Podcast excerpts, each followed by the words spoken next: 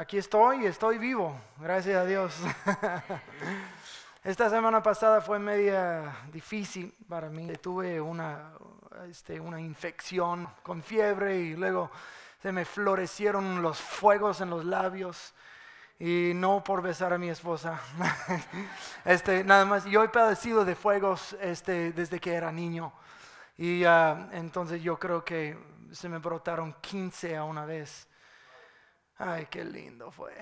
No, se me estaban saliendo el domingo en la mañana y luego domingo en la, noche y, lunes por la mañana me miré en el espejo y dije, qué feo sos. Bueno, dije sos porque he estado alrededor de mucho guatemalteco recientemente. Bueno, ya están teniendo mala influencia. Okay, ¿ah? bueno, vamos a seguir nuestro estudio en el bautismo. Nosotros hemos leído el, este, el bautismo de Jesús cuando dice, para, eh, digo Jesús, necesito hacer eso para cumplir con toda justicia. Y luego después de ir bajo el agua y salió, se abrieron los cielos, se oyó una voz del cielo diciendo que es mi Hijo amado en quien estoy complacido y descendió el Espíritu Santo sobre él. Y cada una de esas cosas estamos hablando. Lo que vamos a hablar ahora y el siguiente miércoles es cuando, cuando se oyó la voz del cielo diciendo, este es mi Hijo amado.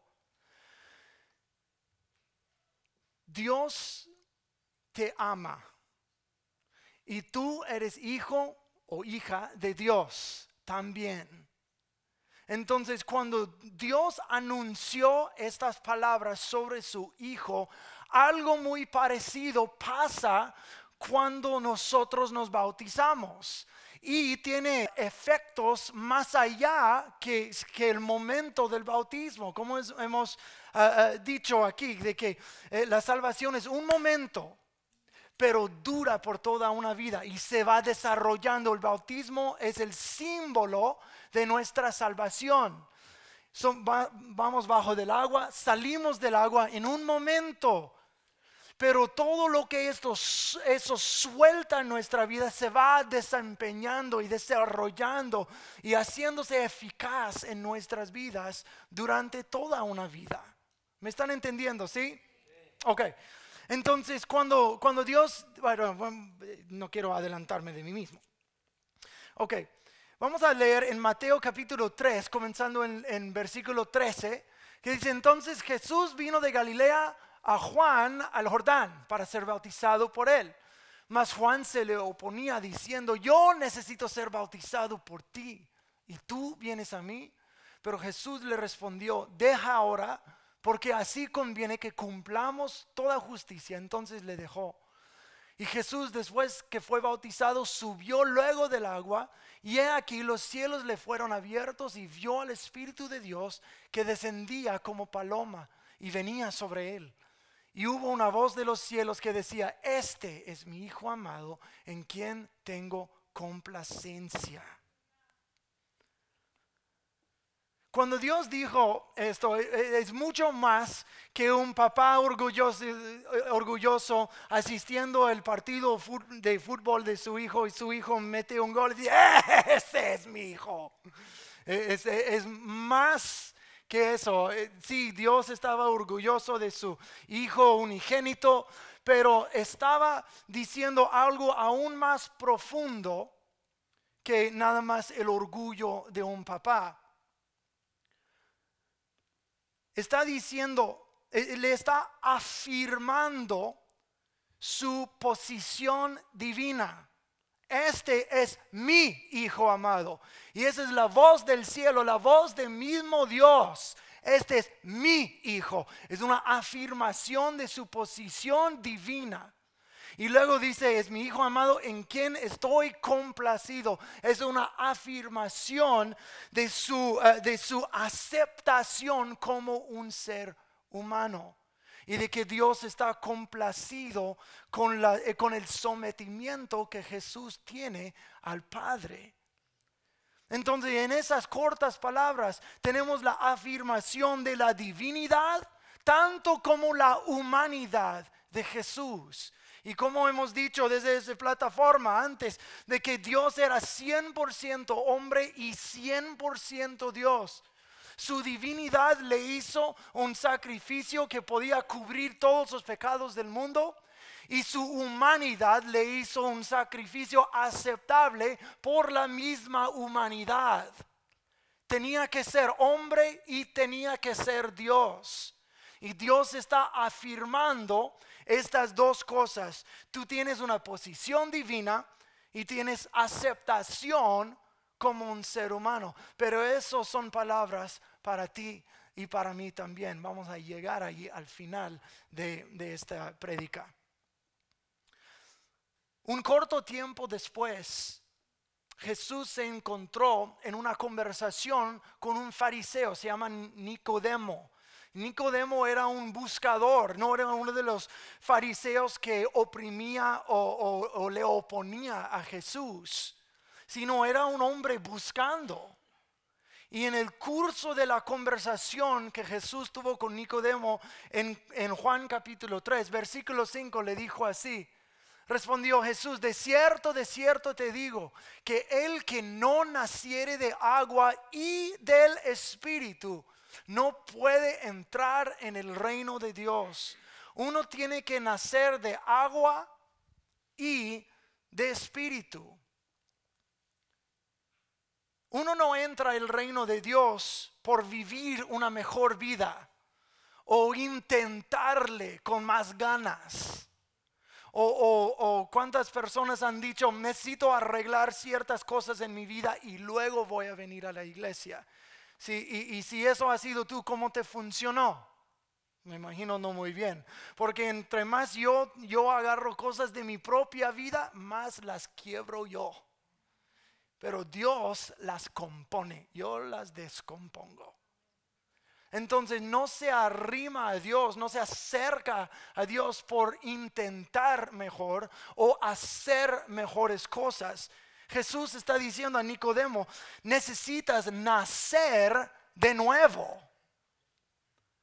Pero yo ya nací de mi madre. Qué bueno, necesitas nacer de tu madre.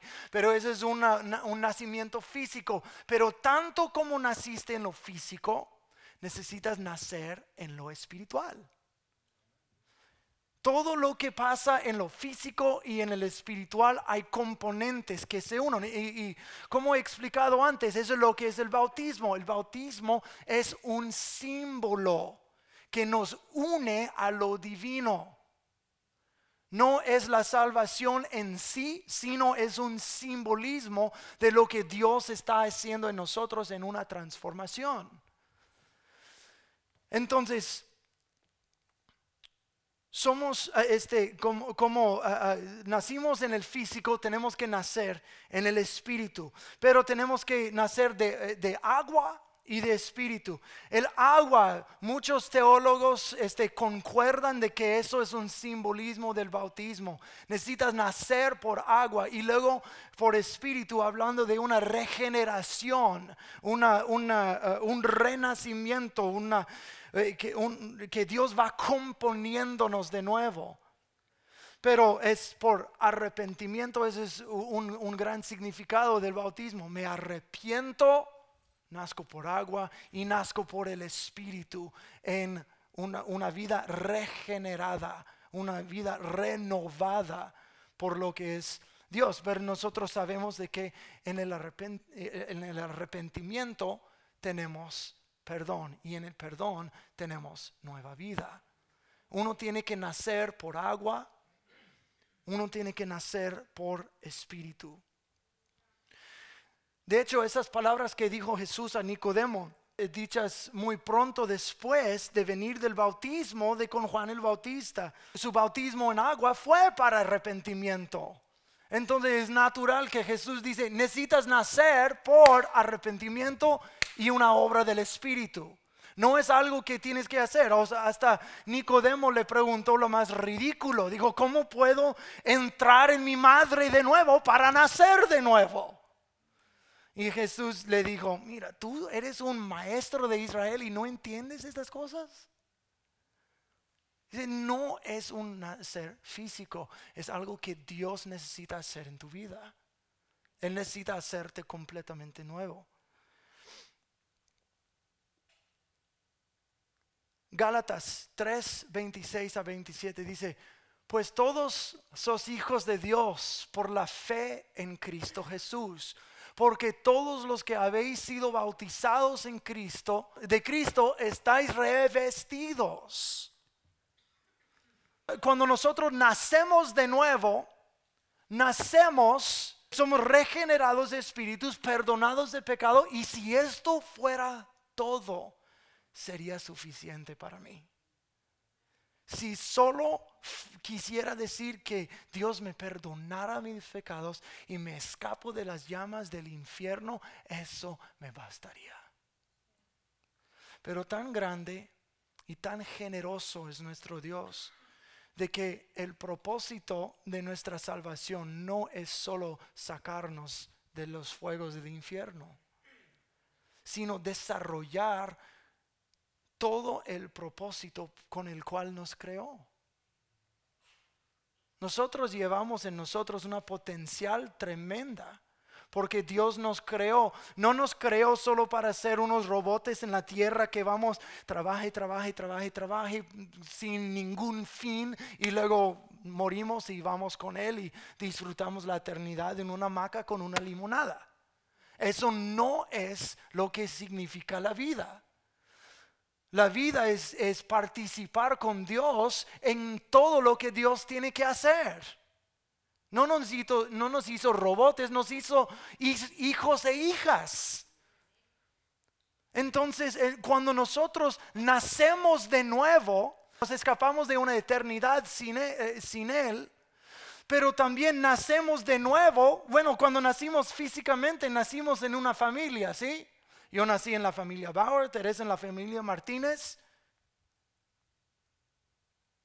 Pero cuando nacemos en el Espíritu es igual, nacemos en una familia. Eso tiene que, tiene que ver con nuestra iglesia, nuestra iglesia, que somos parte de la familia de Dios. Pero vamos a hablar de la iglesia en, otro, en otra ocasión. Lo que quiero hablar es, ahora es que Dios dijo a Jesús, cuando subió de las aguas bautismales, tú eres mi hijo. Cuando nosotros nacemos de nuevo, Él te mira a ti y dices, tú ahora eres mi hijo y mi hija. Lo mismo sucede contigo. Y Dios te ama. Yo sé que lo dije varias veces durante esa noche. Y lo dije durante la adoración, que Dios no solo te ama, sino quiere estar contigo. Eso es cierto. Pero tienen que entender de que cuando tú naces de nuevo, Él dice, tú eres mío. Tal como mis hijos no hicieron nada para ganar mi favor y mi amor. Nada más son mis hijos y ya. Desde el momento que Teresa me dijo, creo que estoy embarazada, ya los hijos tenían mi corazón. Ya. No tienes que hacer cosas para ganar el favor y el amor de Dios. Él dice, tú eres mío ya. Te amo. Naces de nuevo y naces con un nuevo papá. Naces con una nueva familia naces con un nuevo propósito. Naces en un nuevo reino. Naces dentro de una familia, de un pacto. Hay un pacto entre nosotros y Dios. Y como estamos todos en Cristo Jesús, todos somos hermanos, lo que acabamos de leer en el libro de Gálatas. Eso quiere decir hay un pacto entre nosotros también. Quiero hablar más de eso cada, familia tiene una identidad. Y, los papás determinan la identidad de esta familia. ¿Qué tipo de familia vamos a hacer? Aunque ah, mi hermano y yo tenemos familias muy parecidas en la forma que criamos los niños y, y todo eso, él era rubio cuando este era chico. Mi papá también era un rubio cuando era chiquito. Yo siempre he tenido el pelo color castaño. Yo tengo los ojos cafeces, mi hermano los tiene azul, azules tanto como mi papá los tenía azules. Entonces mi hermano rubio con ojos azules se casó con una muchacha rubia con ojos azules. Entonces todos sus cuatro niños parecen este, flores de diente de león. con su pelo para No, cuando nacieron todos calvitos. Estaba blanco el pelo y ni se notaba. Pero yo me casé con una tapatía. Alguien puede decir, ¡ajua! Este, ok. Entonces mis niños se parecen muy diferente a los niños de, mis, de mi hermano son mitad americano y mitad mexicano y hasta su idioma y su hablar e, es, diferente. Tienen sangre latina, tienen idioma latina, aunque tienen idioma inglesa también. Pero, eh, o sea, la familia tiene una identidad, una forma de ser. Y nosotros nacimos de nuevo en una nueva familia. La forma de ser de esta familia ha sido determinada por nuestro papá. Nuestro papá Dios. Y las formas de vida que hemos aprendido en nuestras familias terrenales tal vez no van a traducir a la forma de vida de la familia de nuestro Papá Celestial. Y muchas veces tenemos que aprender de nuevo cómo vivir en una nueva familia. Como, como, Pablo está hablando a los, a los corintios y o los gálatas o los efesios o los filipenses y cuántas veces está diciendo, o a los colosenses también está diciendo, este, no, no este, tengan arranques de ira, no chismeen, no calumnien. No hagan esa, no a los corintios en particular, no lleven tu, no lleves tu hermano delante del juez. Mejor deja que Él te defraude y que haya paz. Y si hay algo que necesita resolver, que la iglesia misma lo haga. No vivan como antes. Estás en una nueva familia, nueva forma de pensar, nueva forma de vivir. Nacieron de nuevo, ahora hay que vivir de nuevo. Una nueva forma. Hay un pacto que Dios hace con nosotros. Es muy interesante de que entre las escrituras hay siete pactos que Dios mismo hace con, ah, con gente en, en la Biblia hace un pacto con él mismo, hace un pacto con Adán, con Noé, con Abraham, con Moisés, con David y luego el nuevo pacto. Y es muy interesante ver cómo hacían pactos en el Medio Oriente de antigüedad había ciertos pasos que tenían que hacer los pactos eh, unos con otros. Y eso merece un estudio en sí, pero en lo corto es eso. Tenían que hacer varios ritos, sacrificio, tenían que intercambiar ropa, en veces tenían que intercambiar hijos, tenían que hacer una cena, había la pronunciación de maldiciones y bendiciones. Y en esta, en esta forma hacían un pacto uno con otro. Pero Dios es muy interesante a través de las escrituras ver cómo Dios mismo cumple estas cosas del pacto, estos rituales del pacto con Abraham o con Moisés o con ah, los israelitas, con ah, ah, Noé. Todas esas cosas uno puede ver cómo Dios tomó esos pasos de hacer un pacto. Quiero hablar de dos de estas cosas. En Cristo Jesús, Dios hizo cada parte de ese pacto. Quiero hablar de dos de ellos en ese momento. Quiero hablar del intercambio de hijos y el intercambio de ropa. Es parte del proceso de hacer un pacto. El bautismo como he dicho, es, una representación de nuestra salvación y la salvación es un pacto, un pacto de sangre. Hubo un sacrificio para sellar este pacto entre nosotros y Dios, el sacrificio de Jesús en la cruz. El derramamiento de su sangre selló este pacto entre nosotros y Dios. Pero Dios no se rajó en las otras partes tampoco. Dios evidentemente era tapativo. ¿Dónde están los tapatíos aquí? Uno, dos, tres, cuatro, ándale. Que nosotros vamos a tener una fiesta después. ¿eh?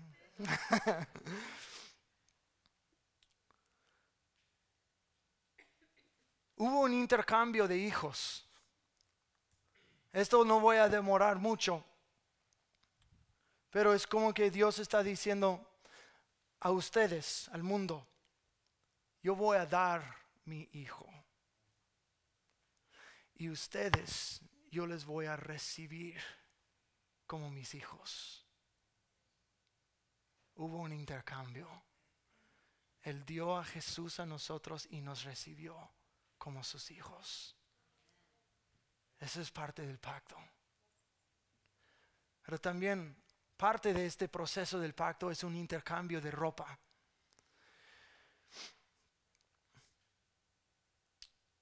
Y este, este ropa que eh, si estuviera yo haciendo un pacto con, con Lu, yo diría, yo te voy a dar alguna de mi ropa y tú me vas a dar ropa tuya, para que cuando nosotros vayamos caminando en el carro la gente nos confunda. Yo soy tú y tú eres yo. Que la gente de lejos dicen, ¿será, será Kyle o será Lu? Camina como Kyle, pero está vestido como Lu. No estoy seguro. de hecho, cuando Javier estaba hablando de, bailar durante la adoración, dice, no le importa que le pisen los callos, dije, con que no me pisen a mí. ¿eh? Piénsenlo, piénsenlo. Así me dice mi suegra, me dice callo.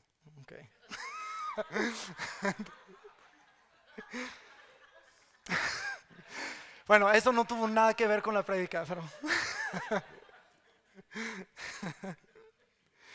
Porque le dificulta a Kyle, ¿verdad?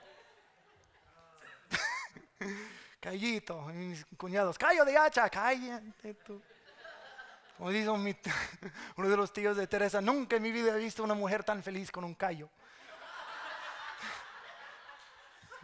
Gracias, tío. Gracias. Bueno, antes de llegar a la ropa, una cosa más acerca del intercambio de hijos. El bautismo es dar. Este octubre pasado hice una serie acerca del corazón inagotable, si se recuerdan, acerca del dar. Lucas capítulo 6, 38 dice, Dad y se os dará, medida buena, apretada, remecida y rebosando darán en vuestro regazo, porque con la misma medida con que medís os volverán a medir. Mira, en el bautismo Dios está diciendo, dámelo todo. Y con la medida que das, te será devuelto. Dámelo todo, dame todo lo tuyo. Y en cambio recibirás todo lo mío. ¿Cuánto más recibimos cuando damos. Hemos hablado de dar dinero, de dar amor, de dar servicio, de dar perdón y amistad. Hemos hablado de todas esas cosas. Pero ¿qué tal si das tu propia vida al Señor? Le das todo lo tuyo y en cambio recibes todo lo que Él es. Ese es un buen cambio. Porque todo lo que yo soy es muy pecador todo lo que yo soy es, no es impresionante para nada. ¿Quién soy yo? No soy nadie. Y está diciendo, si me das esto, te voy a dar todo el cielo. Todo quien soy yo, todo mi reino es tuyo. Solo pido que me des lo poquito que tú eres. Ese es un buen intercambio. También también es la ropa nueva, es, el intercambio de ropa. Nosotros debemos unirnos a Cristo en el, bautismo y luego vestirnos de Él, como dice en Efesios capítulo 4, ah, versículos 24 a 26.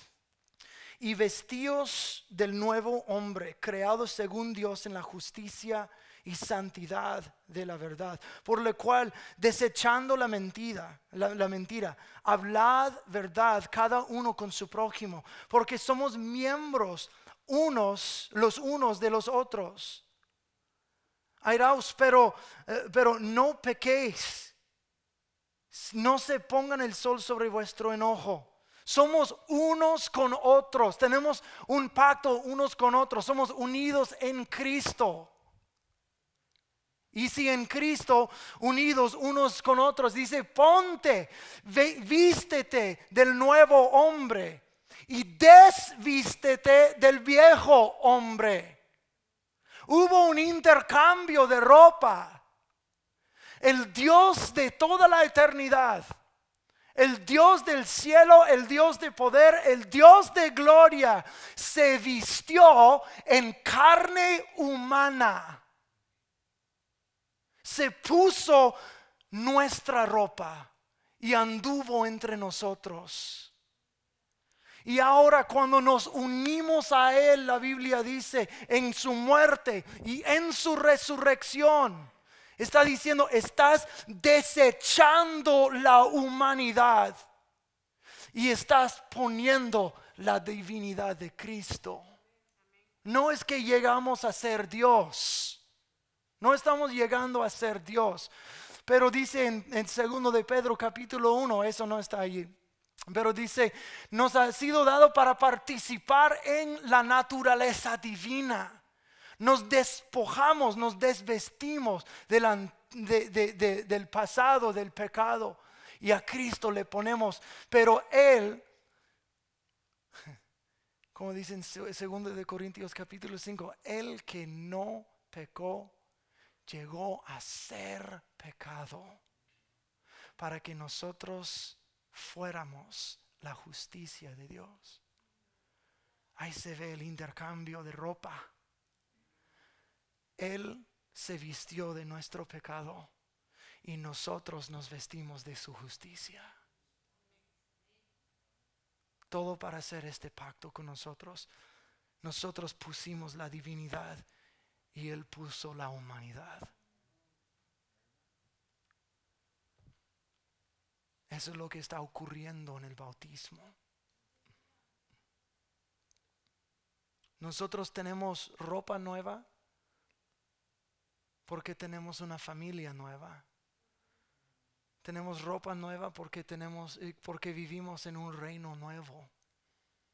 Mira conmigo lo que dice en Isaías 61 eh, eh, versículo 10. En gran manera me gozaré en Jehová, mi alma se alegrará en mi Dios porque me vistió con vestiduras de salvación y me rodeó de manto de justicia, como a, un, como novio me atravió y como a novia adornada con sus joyas. Nos viste de salvación nos viste de justicia mientras Él se viste de nuestro pecado.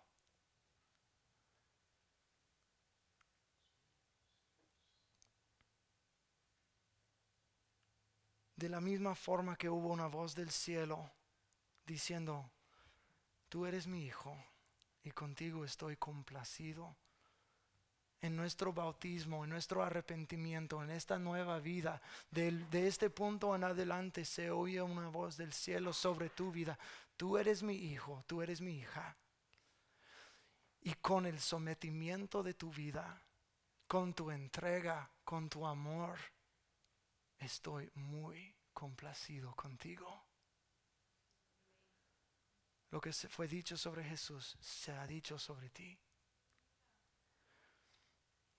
¿Y tienes esta tarjeta, mamá? Por favor. Sí, por favor. En uno de los boletines. Dentro de cada uno de los boletines hay una de esas tarjetas que dice, quiero bautizarme. En solo una semana y media vamos a tener un servicio de bautismo. Si nunca te has bautizado, te voy a pedir, llena esta tarjeta y ven preparado para ese domingo tenemos batas, tenemos toallas, tenemos un bautisterio en el otro santuario. Y por esa razón tenemos que esperar hasta después del servicio de las once y media para que el servicio de inglés se, se quiten de ahí nosotros entramos y usamos el bautisterio. Trae tus amigos, trae tu familia. Ellos necesitan ver eso, eso va a ser un gran testimonio para ellos también. Y probablemente llegan y se van a ser salvos ahí. ¿Alguien puede decir amén? De una vez tráelos para el servicio de las once y media, ni tienen que levantar, ni tienen que madrugarse. si te has bautizado antes y dices, ¿sabes qué? Eso fue hace años y yo me alejé del Señor o no sabía lo que estaba haciendo, pero ahora, pastor, como tú has estado este, describiendo eso y enseñando eso por las últimas semanas, lo entiendo mejor. Quiero bautizarme de nuevo para un compromiso nuevamente con el Señor. Llena una tarjeta, te vamos a bautizar. Si fuiste bautizado de niño, y, dices, no, pues no puedo bautizarme, no quiero deshonrar lo que mis papás hicieron. Eso no es un deshonra para tus papás. En realidad es un cumplimiento. De bebé uno no sabe lo que está pasando, pero un adulto dice, yo veo lo que mis papás hicieron en aquel entonces, me gusta, yo quiero seguir al Señor y qué mejor forma de honrarle a Dios y a mis papás por seguirle como adulto. Es un cumplimiento de lo que ellos hicieron en aquel entonces. Llena una tarjeta, te vamos a bautizar. Y puedes entregarlo a uno de los sugieres o a, Mirna o a Teresa después del servicio y nosotros vamos a prepararnos. Pero sí, necesitamos saber más o menos cuántas personas se quieren bautizar. Entonces, te invito no puedes vivir toda la vigencia del bautismo sin tomar el paso de obediencia primero. Como dije, no es para la salvación, pero es un paso de obediencia y sometimiento al Señor. Y eso abre puertas en el Espíritu. De hecho, este domingo vamos a hablar acerca de cuando se abrieron los cielos y cómo cuando nos bautizamos se abren los cielos sobre nuestras vidas. Y luego el siguiente eh, miércoles vamos a terminar esto de tú eres mi hijo amado. Entonces voy a pedir que se pongan de pie.